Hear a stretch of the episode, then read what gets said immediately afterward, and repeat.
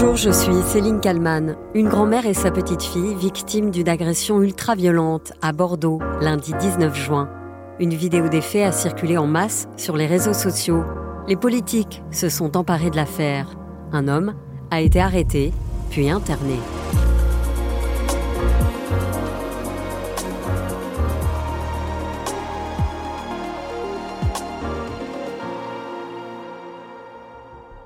L'acte est d'une rare violence. Lundi, vers 17h30, une septuagénaire et sa petite fille sont victimes d'une agression à Bordeaux. Une scène en partie filmée par la caméra d'un interphone et dont les images se propagent rapidement sur Internet. Alors qu'il semble suivre une petite fille et une femme de 73 ans, un homme tente de pénétrer dans cette entrée d'immeuble avant de jeter violemment à terre la fillette et la personne âgée. L'agresseur semble chercher quelque chose, puis attrape le bras de l'enfant, avant de prendre la fuite. Les victimes souffrent de contusions et d'abrasions, selon le communiqué du procureur de la République. Un premier certificat médical évalue l'incapacité totale de travail de la grand-mère à 4 jours, sans parler des conséquences psychologiques d'une telle agression pour elle et sa petite fille de 7 ans. La vidéo est relayée le soir même par l'ancien maire Les Républicains de la ville, Nicolas Florian. Ce dernier a flouté les images avant de les diffuser. Ce sont des images choquantes avec une enfant et sa, grand-mère. Euh, moi, j'avoue que c'est la première fois que je vois de, de telles images euh, sur euh, Bordeaux. En tout cas, c'est une agression euh, caractérisée. Euh, et moi, j'ai hésité avant de la relayer parce que, comme je dis, les, images sont assez, assez prégnantes. Euh, mais il faut voir la réalité en face. Et la réalité en face, c'est qu'aujourd'hui, à Bordeaux, la sécurité se dégrade et les, les, les Bordelaises et les Bordelais ne sont plus en sécurité. Le suspect est interpellé très peu de temps après les faits par les policiers bordelais, notamment grâce aux photos prises par une voisine, témoin de l'agression. Moi j'étais juste ici, là à ma fenêtre, j'ai entendu des hurlements d'une petite fille, donc je suis sortie automatiquement. Et après je suis allée voir la grand-mère euh, qui, était, euh, qui était blessée. Elle était ensanglantée? Elle était ensanglantée, hein, très très ensanglantée quand même. Donc j'ai attendu, euh, après que d'autres personnes sont venues aussi pour la secourir. On a attendu les pompiers et la police auxquels j'ai pu donner les, les photos. L'individu est donc arrêté par la police, qui le connaît déjà très bien. Mélanie Vecchio, du service police-justice de BFM TV. 15 mentions à son casier judiciaire, notamment euh, pour des faits de contentieux routier, des infractions à la législation de stupéfiants, mais pas que. Il a été condamné pour recel, pour menace de mort, pour violence en réunion. Alors, on sait qu'il n'était pas alcoolisé au moment des faits. Était-il sous l'emprise de stupéfiants? Ça, l'enquête va le déterminer. L'homme passe une nuit et une matinée en garde à vue. Mais ce mardi 20 juin, il est finalement admis en soins psychiatriques sur décision du représentant de l'État. Il est donc transféré à l'hôpital pour y être pris en charge. Alexandra Gonzalez sur BFM TV. Là, en l'occurrence, on nous apprend qu'il souffre d'une pathologie psychotique et schizophrène et qu'au moment des faits, il était, selon des proches, en rupture de soins. C'est pour ça que euh, lorsque j'ai parlé des faits au tout début, j'ai dit que c'était aussi la question dans ce fait divers, c'est la question de la prise en charge psychiatrique. Euh, Alors, si la personne ne prend plus ses médicaments, elle peut être dangereuse. et, et, on sait que les médecins et le personnel soignant euh, alertent, et c'est dommage que le ministre de la Santé n'ait pas réagi aujourd'hui, mm. parce qu'on sait que le, le, les médecins et le personnel soignant alertent depuis des années sur le fait que la psychiatrie est le parent pauvre aujourd'hui de la Alors, médecine, on va continuer. notamment en hôpital.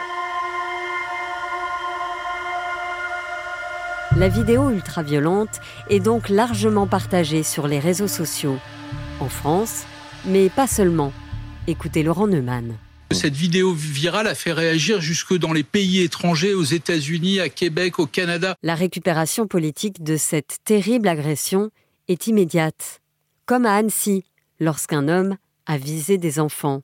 Éric Zemmour, ancien candidat d'extrême droite à la présidentielle, publie la vidéo sur son compte Twitter avec les visages de l'agresseur et de ses victimes. Tout le monde a vu ces images et tout le monde est légitimement euh, indigné. Mais oui, euh, c'est logique. Euh, évidemment, il y a des réactions politiques, essentiellement d'ailleurs à droite et à l'extrême droite. Plusieurs responsables qui mettent donc en cause la politique gouvernementale, comme Marine Le Pen, présidente du groupe Rassemblement national à l'Assemblée.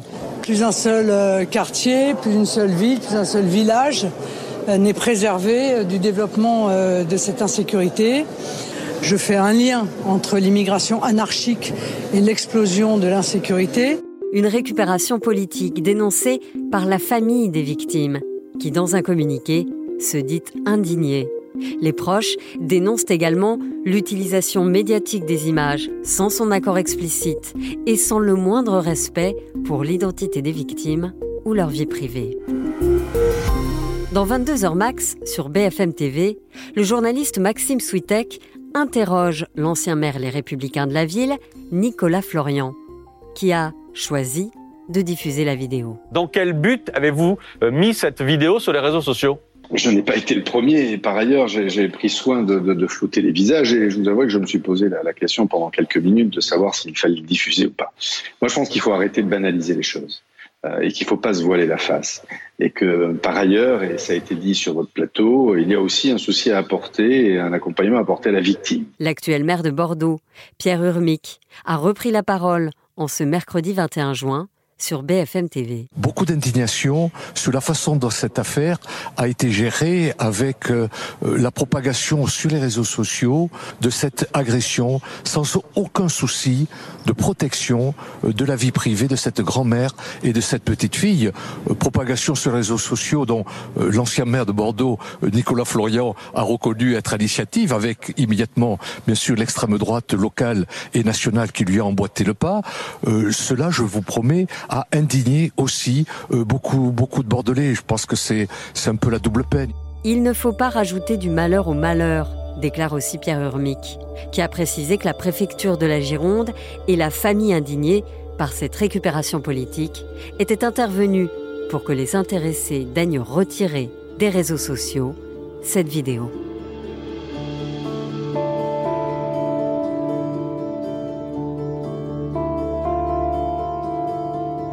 Bonjour maître Alexandre Archambault. Bonjour. Vous êtes euh, avocat euh, au barreau de Paris, spécialisé dans le numérique.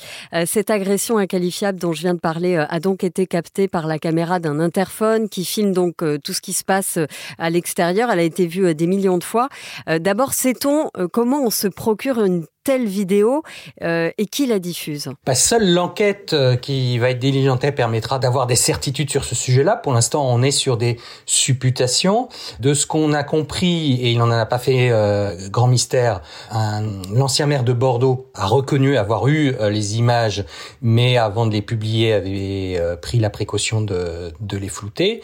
Mais quand on regarde d'autres affaires par le passé, ça a permis de montrer en évidence que certains membres de certains syndicats policiers avaient une conception un peu toute particulière euh, de l'intérêt des victimes et avaient tendance un petit peu à instrumentaliser ces éléments, ces pièces de procédure pour alimenter euh, ce qu'ils estiment un, un débat euh, légitime. Sauf que à aucun moment on se pose la question de du respect des victimes qui n'ont peut-être pas nécessairement envie de voir leur image exploitée à des fins militantistes ou, ou autres. Et du point de vue de la légalité, on en est où? Est-ce qu'on a droit euh, de diffuser des vidéos de la sorte? Non. En tout état de cause, on a le droit effectivement de parler de ce genre de sujet. Hein. La, question n'est pas de euh, de passer sous silence cette agression euh, extrêmement violente.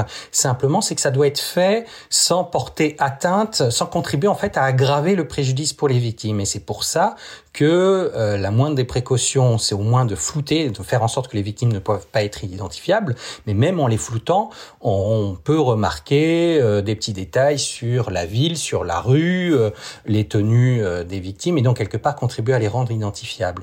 C'est pas parce qu'effectivement ces, ces, ces, images se baladent déjà sur sur Internet qu'on peut librement les, les exploiter. Et lorsqu'elles contribuent en fait à aggraver le préjudice pour les victimes, ça en devient un délit. En tout cas, pour pour euh, les personnes qui ne sont pas journalistes. Effectivement, il y a une, euh, une exemption de responsabilité lorsque c'est pour la presse, en tout cas sur le terrain pénal, mais pour autant, c'est pas une exemption de responsabilité totale parce que si la presse utilise ces images de façon totalement imprudente, elle engage sa responsabilité sur le terrain civil. Il y a des sites internet euh, très populaires qui relayent justement la, moindre vidéo de violence, d'agression, on en voit de plus en plus. le fait que ces sites soient populaires, ça interroge évidemment et on peut se demander quelle trace euh, ça laisse dans l'opinion. Oui, tout à fait. Et euh, une nouvelle fois, ça rappelle que la responsabilité en matière euh, d'utilisation des, nouveaux outils, des nouveaux canaux de communication, elle, est partagée et elle incombe avant tout euh, même si effectivement les plateformes, les sites ont, un, ont, ont une responsabilité dans tout ça, mais avant tout, elle, elle incombe à nos autres utilisateurs. Et on devrait toujours se poser la question, comme c'est le cas par exemple dans la vraie vie, mais que sur le numérique, à plus forte raison sur le numérique, est-ce que ce que je vais faire, est-ce que ce que je vais publier, euh, que ça soit un commentaire, un tweet ou un contenu vidéo, risque de porter atteinte à un tiers? Si la réponse est oui, on doit s'abstenir. Et c'est intéressant ce que vous dites parce que vous dites comme dans la vraie vie, c'est comme si euh, euh, finalement, et on le voit bien avec euh, le harcèlement à répétition, on, on, finalement sur Internet, on se dit bon bah de toute façon personne ne sait que c'est moi, je vais relayer et puis comme ça ce sera diffusé plus largement. Vous, vous, dites, vous sous-entendez que sur Internet on ne se pose pas les mêmes questions que dans la vraie vie? Bah, En tout état de cause, il y a un petit sentiment d'impunité. Ça a été documenté hein, par pas mal d'études sociologiques. Le portable, l'écran, c'est la nouvelle bagnole du 21e siècle. Ça désinhibe totalement toutes les réflexes de prudence qu'on pouvait avoir. Et des personnes qui, en temps normal, euh, seraient très polissées, se retrouvent être les pires des ordures euh, derrière un écran. Et, ne font aucun scrupule euh, de règles de bon usage. Et notamment, est-ce qu'on va essayer de ne pas porter encore plus atteinte aux victimes? Simplement, c'est que c'est un sentiment qui ne correspond pas du tout à la réalité parce que tout ce que vous faites en ligne, comme dans la vraie vie, ce que vous faites avec votre voiture, il n'y a pas votre nom de famille sur la voiture, mais si votre scooter, mais si jamais vous avez le pied un peu lourd, on peut vous retrouver grâce à la plaque d'immatriculation. Bah, sur Internet, c'est exactement pareil. Même derrière un pseudo, on peut vous retrouver, même si vous n'êtes pas l'auteur euh, des, des, contenus, mais si vous les avez propagés, votre responsabilité est engagée. On parle des modérateurs souvent sur les réseaux sociaux et on se rend bien compte euh, bah, qu'ils peuvent pas tout modérer. Quand justement cette vidéo avec cette grand-mère et, et, sa petite fille se retrouve euh, sur, sur Internet, il euh, y a personne qui la supprime tout de suite. Elle a vraiment le temps d'être visionnée des millions et des millions de fois. Bah oui, parce qu'en fait, on pointe toute la difficulté de cet exercice. C'est vrai qu'il y a un réflexe un peu pavlovien, un peu un peu normal qui consisterait à dire bah oui effectivement les plateformes doivent retirer mais euh, la seule obligation qu'ils ont et je trouve que c'est effectivement une bonne garantie dans une société démocratique c'est que l'obligation de retrait ne vaut et ça ça a été rappelé par le Conseil constitutionnel dès 2004 ça a été euh, transcrit dans la loi euh, pour la confiance dans l'économie numérique dont l'article 6 précise que cette obligation de retrait euh, sans décision de justice ne vaut que pour les, le, les contenus qui sont manifestement illicites. Donc dit autrement, des contenus ouvertement orduriers, euh, qui portent atteinte à la dignité, euh, qui sont racistes, voilà. Là, l'atteinte à la vie privée, euh, c'est de l'illicite, mais ce n'est pas du manifestement illicite. Et ça serait rentré dans un engrenage très dangereux, notamment pour la liberté d'information, que de considérer que ces plateformes, qui sont des sociétés de droit privé, euh, qui pour la plupart sont établies en dehors de, de, de notre pays, euh, devraient faire la police. Elles sont tenues effectivement de retirer ces contenus, mais uniquement si un juge les y enjoint. Et pour l'instant, nous n'avons pas de décision de justice ordonnant le retrait de ces contenus. Est-ce qu'on n'est pas voué euh, finalement à avoir une multiplication des vidéos de ce genre, vu qu'il y a des caméras de vidéo euh, euh, surveillance partout, dans les voitures, sur les casques de vélo, bien sûr euh, dans la rue? Oui, oui, oui. Et justement, c'est pour ça qu'on ne fera jamais assez de, de pédagogie sur ce sujet-là pour, pour dire oui, c'est pas parce qu'effectivement on peut avoir ces images pour soi, parce que c'est aussi un moyen de préserver ses droits. Hein. La, la justice reconnaît la validité de, d'enregistrement de vidéos de surveillance dès lors que euh, c'est pour préserver ses droits et servir de preuve, notamment en justice. Euh, pour autant, euh, l'exploitation, la publication de ces éléments n'est pas euh, open bar. Euh, c'est pas parce qu'effectivement on a ces éléments à portée de main qu'on peut les utiliser sans aucune précaution.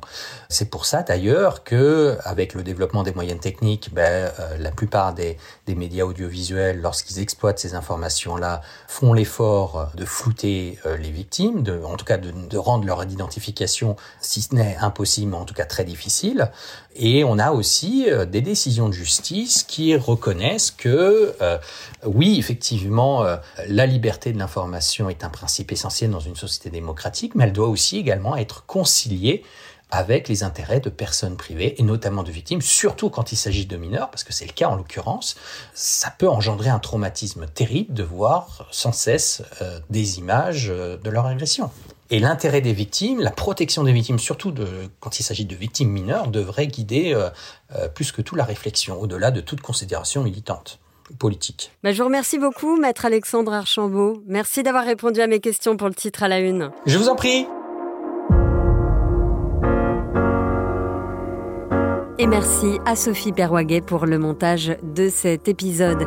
N'hésitez pas à vous abonner au titre à la une. C'est du lundi au vendredi sur toutes les plateformes de podcast et sur le site de bfmtv.com. À demain.